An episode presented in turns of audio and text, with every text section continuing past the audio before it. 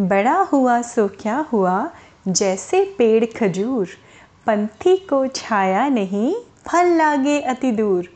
बच्चों, ये हमारे कबीर दास जी का दोहा है, जिसमें कबीर दास जी ने ये बताने की कोशिश की है और बहुत सफलतापूर्वक ये बताने की कोशिश की है कि ऐसे बड़े होने का क्या फ़ायदा जैसा खजूर का पेड़? आपने खजूर का पेड़ देखा है बच्चों? शायद अगर खजूर का नहीं देखा होगा खजूर या जिसको डेट्स बोलते हैं इंग्लिश में आ, तो आप सबने नारियल का पेड़ ज़रूर देखा होगा ना? तो नारियल या कोकोनट ट्री के बराबर ही ऊँचे लंबे पेड़ होते हैं वो ठीक है? काफ़ी हाइट होती है उन पेड़ों की। तो उन्होंने कहा है कि ऐसे बड़े होने का क्या फ़ायदा जैसे खजूर का पेड़? पंथी को छाया नहीं, फल लागे अति दूर। मतलब पंथी मतलब यात्री। यात्री या जो भी उसके आसपास रहते हैं या गुज़रते हैं, उनको उस पेड़ से कोई फ़ायदा नहीं मिल सकता, क्योंकि ना तो उस पेड़ की छाया उनके ऊपर पड़ती है और ना ही वो फल तोड़ के आसानी से खा सकते हैं, क्योंकि फल लागे अति दूर। मतलब फल तो बहुत ऊपर लगे होते हैं। तो उनके तात्पर्य, उनके कहने का मीनिंग ये है कि इंसान को कभी इतना बड़ा नहीं बनना चाहिए जिससे उसके आसपास वालों को कभी कोई राहत, सुकून, हेल्प कुछ ना मिल पाए। ऐसे बड़े होने का कोई फ़ायदा नहीं है। और बच्चों, ऐसे ही हमारे थे एक बहुत बड़े व्यापारी इलाहाबाद के पास एक गाँव में, जिनका नाम था लाला निखट्टूमल। अब ये लाला निखट्टूमल जो थे हमारे वो आ, कुछ काम धाम नहीं करते थे। बहुत आलसी थे पर किस्मत के धनी थे। क्योंकि उनका जन्म एक ऐसे परिवार में हुआ था बच्चों जहाँ पीढ़ियों से न बहुत सारे एंसेस्ट्रल का बिज़नेस था एंसेस्टर्स का। तो वो उनको ये पता था कि भाई मुझे तो ये गले पे बैठना है मतलब मुझे तो अपनी ये ख़ानदानी जो बिज़नेस है, व्यापार है, उसको संभालना है। और उसको संभालने में कोई बहुत ज़्यादा टैलेंट की ज़रूरत भी नहीं थी बच्चों। तो वो आलसी भी थे और वो घमंडी भी थे और वो सेल्फ़िश भी थे। ये सारी चीज़ें उनके अंदर कूट कूट के भरी हुई थी। तो वो हम लोग कहते हैं ना आई मी माई सेल्फ वो इस तरह के प्राणी थे।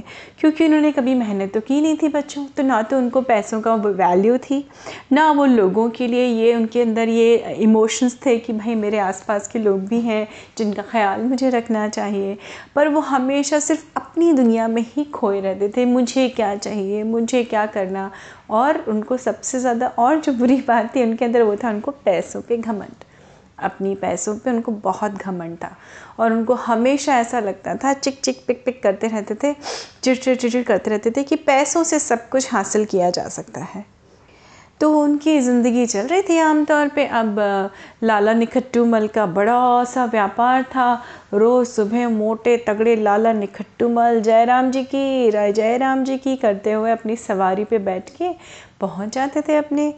दुकान पे और गले पे बैठा करते थे और उनको पूरा आराम चाहिए होता था और सबसे खूब सारा काम करवाया करते थे, है ना? तो लाला निखट्टूमल अपने इस नेचर के लिए बहुत फ़ेमस थे अपने गाँव में। एक बार उनको, अब घर में आते थे तो भाई घर में तो घर के काम होते हैं बच्चों, है ना? मामा लोग कितने काम करती हैं घर में सर्वेंट्स होते हैं, सभी काम करते हैं, आवाज़ भी होती है। तो उनको बहुत चिड़ मचती थी घर में आने के बाद में भी कि मुझे शांति चाहिए, मुझे ये चाहिए, मैं मैं मैं मैं, हमेशा वो यही करते रहते थे। तो इन्होंने बोला कि अब मैं थक चुका हूँ, मेरे पास इतने सारे पैसे हैं, क्यों ना मैं एक ऐसी जगह अपना घर बनाऊँ जहाँ दूर दूर तक मुझे कोई डिस्टर्ब ना करे। सिर्फ़ मैं रहूँगा, मैं अपने घर के लिए, मैं अपने लिए वो घर बनवाऊँगा। अब उन्होंने बहुत सारे पैसे खर्च करके अपने लिए एक बहुत सुंदर सा घर बनवाया।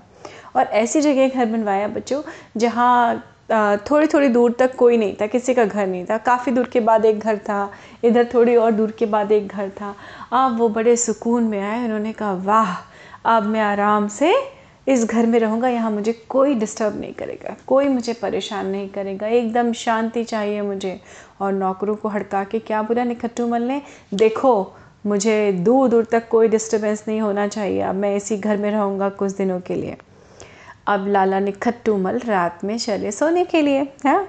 जैसे ही रात में चले सोने के लिए तो उनको जो उनके लेफ़्ट हैंड साइड वाला घर था यानी बाएँ साइड वाला जो घर था, वहाँ से किसी के गाने की आवाज़ आई। वहाँ पे कोई रहता था, शास्त्रीय संगीत का रियाज करता था क्लासिकल म्यूज़िक सिंगर था वो। अब उसने अपनी ताल अलापनी शुरू किया सारे गा पदा सा। और वो धीमे धीमे धीमे धीमे उसका अलाप जो होता है ना म्यूज़िकल क्लासिकल म्यूज़िक का, वो बढ़ता चला गया। इतना ज़्यादा कि लाला निखट्टू मल जो मैं मैं करते रहते तो उनको ऊब हो गई, उनको चिड़ मच गई। तो उन्होंने नौकरों को जाके बोला, कौन है ये? पता करो, कौन मुझे डिस्टर्ब कर रहा है? तो नौकरों ने बताया कि, भाई, ये कोई गवैया है जो गाना गा रहा है। तो उन्होंने बोला अच्छा ठीक है, जाओ, बुलाओ, उसको बुला के लेके आओ मेरे पास। उसको बुला के लेके आए, उसने कहा, जी, बोलिए। तो उसने कहा, तुमको पता नहीं है? लाला निखट्टूमल बोले, मैं लाला निखट्टूमल हूँ। तो उन्होंने बोला, जी तो मैं क्या करूँ? तो उन्होंने उस गवैये को बोला, देखो मैं यहाँ शांति के लिए आया हूँ। मुझे ना कोई भी तकलीफ़ नहीं चाहिए। कितने पैसे? ये लो, हज़ार सिक्के दिए उन्होंने, चांदी के सिक्के। और कल से तुम अपने इस घर में गाना नहीं गाओगे, समझे? जब जब मैं इस घर में रहूँगा आके मेरे नौकर में बता देंगे, तुम इस घर में गाना नहीं गाओगे अपने। ये मेरा आदेश है, ये मेरा हुक्म है, लो पैसे। तो उसने कहा, जी, आपकी जैसी आ गया। और वो चला गया। अब लाला निखट्टू मल को अपने ऊपर और घमंड हुआ और अपने पैसों पे, वाह देखा, पैसों से सब हो सकता है। लाला निखट्टू मल ने बोला वेरी गुड अब मुझे शांति चाहिए। अब वो लेट गए। दूसरे दिन फिर जब वो सोने चले तो उनके राइट हैंड वाले घर से जो है आवाज़ आने लगी। वहाँ पे कोई तबला बजाता था और वो धनाधन धनाधन तबले बजाने की आवाज़ आने लगी। अब वो फिर परेशान हो गए। ओफो, लाला निखट्टूमल चिल्लाए, कौन है जो ये तबला बजा बजा के मेरा सोना, मुझे जीना हराम किया हुआ है? इसने मुझे सोने नहीं दे रहा है। बुला के लाओ उसको। बोलो, अपने नौकरों को फिर भेजा। तो नौकर गए, उसके बेचारे वहाँ पे एक आदमी को था जो बेचारे तबला बजा रहा था, रियाज कर रहा था वो अपना। उसको लेके आए कि, चलो, तुम्हें लाला लाला मल ने बुलाया है। तो आदमी आया, उसने नमस्ते किया लाला जी को। लाला जी नमस्ते। उसने तो लाला निखट्टूमल बोलते हैं कि तुम्हें पता नहीं मैं कौन हूँ? मेरे पास कितना पैसा है? तो उसके जो जो आदमी जो बेचारा तबला बजा रहा था, उसके चेहरे पे ये भाव थे तो मैं क्या करूँ? है ना? तो उन्होंने बोला, देखो, मैं तुम्हें हज़ार सिक्के दूँगा। तुम अपने घर में आज से तबला नहीं बजाओगे, ठीक है?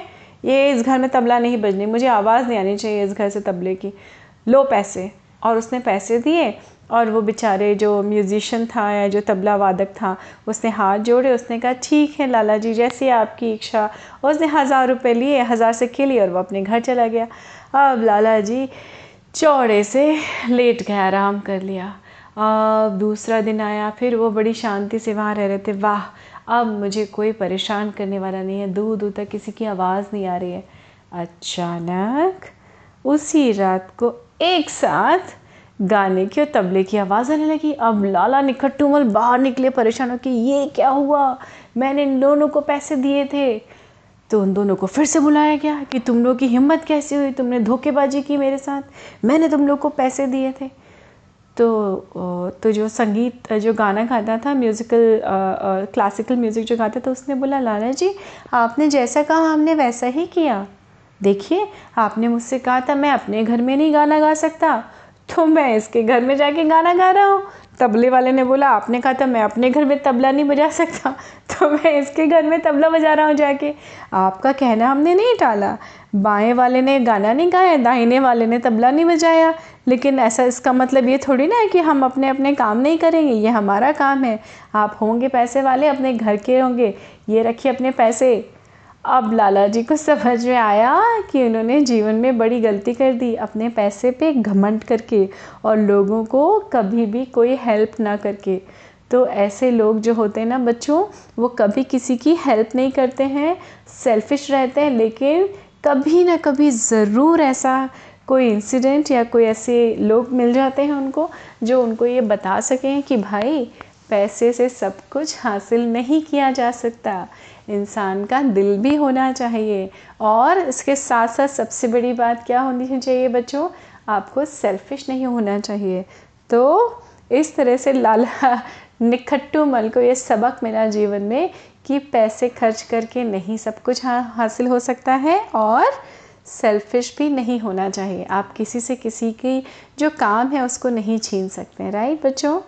तो ऐसे ही मज़ेदार थे हमारे लाला निखट्टू निखट्टूमल फिर उनको ये सबक मिल गया जीवन में कि हमेशा दूसरों की मदद भी करें और ये ख्याल भी छोड़ दें कि पैसों से हर काम किया जा सकता है। है ना बच्चों? तो आप भी ये सबक हमेशा याद रखिएगा कि पैसों से बहुत सारी चीज़ें हो सकती हैं आपके जीवन में पर पैसे से सब कुछ नहीं हो सकता है ना? सो so, आप लोग बच्चों की तरह से खुश रहिए मस्त रहिए स्वस्थ रहिए मैं फिर मिलती हूँ आपसे अगली कहानी में। नमस्ते बच्चों।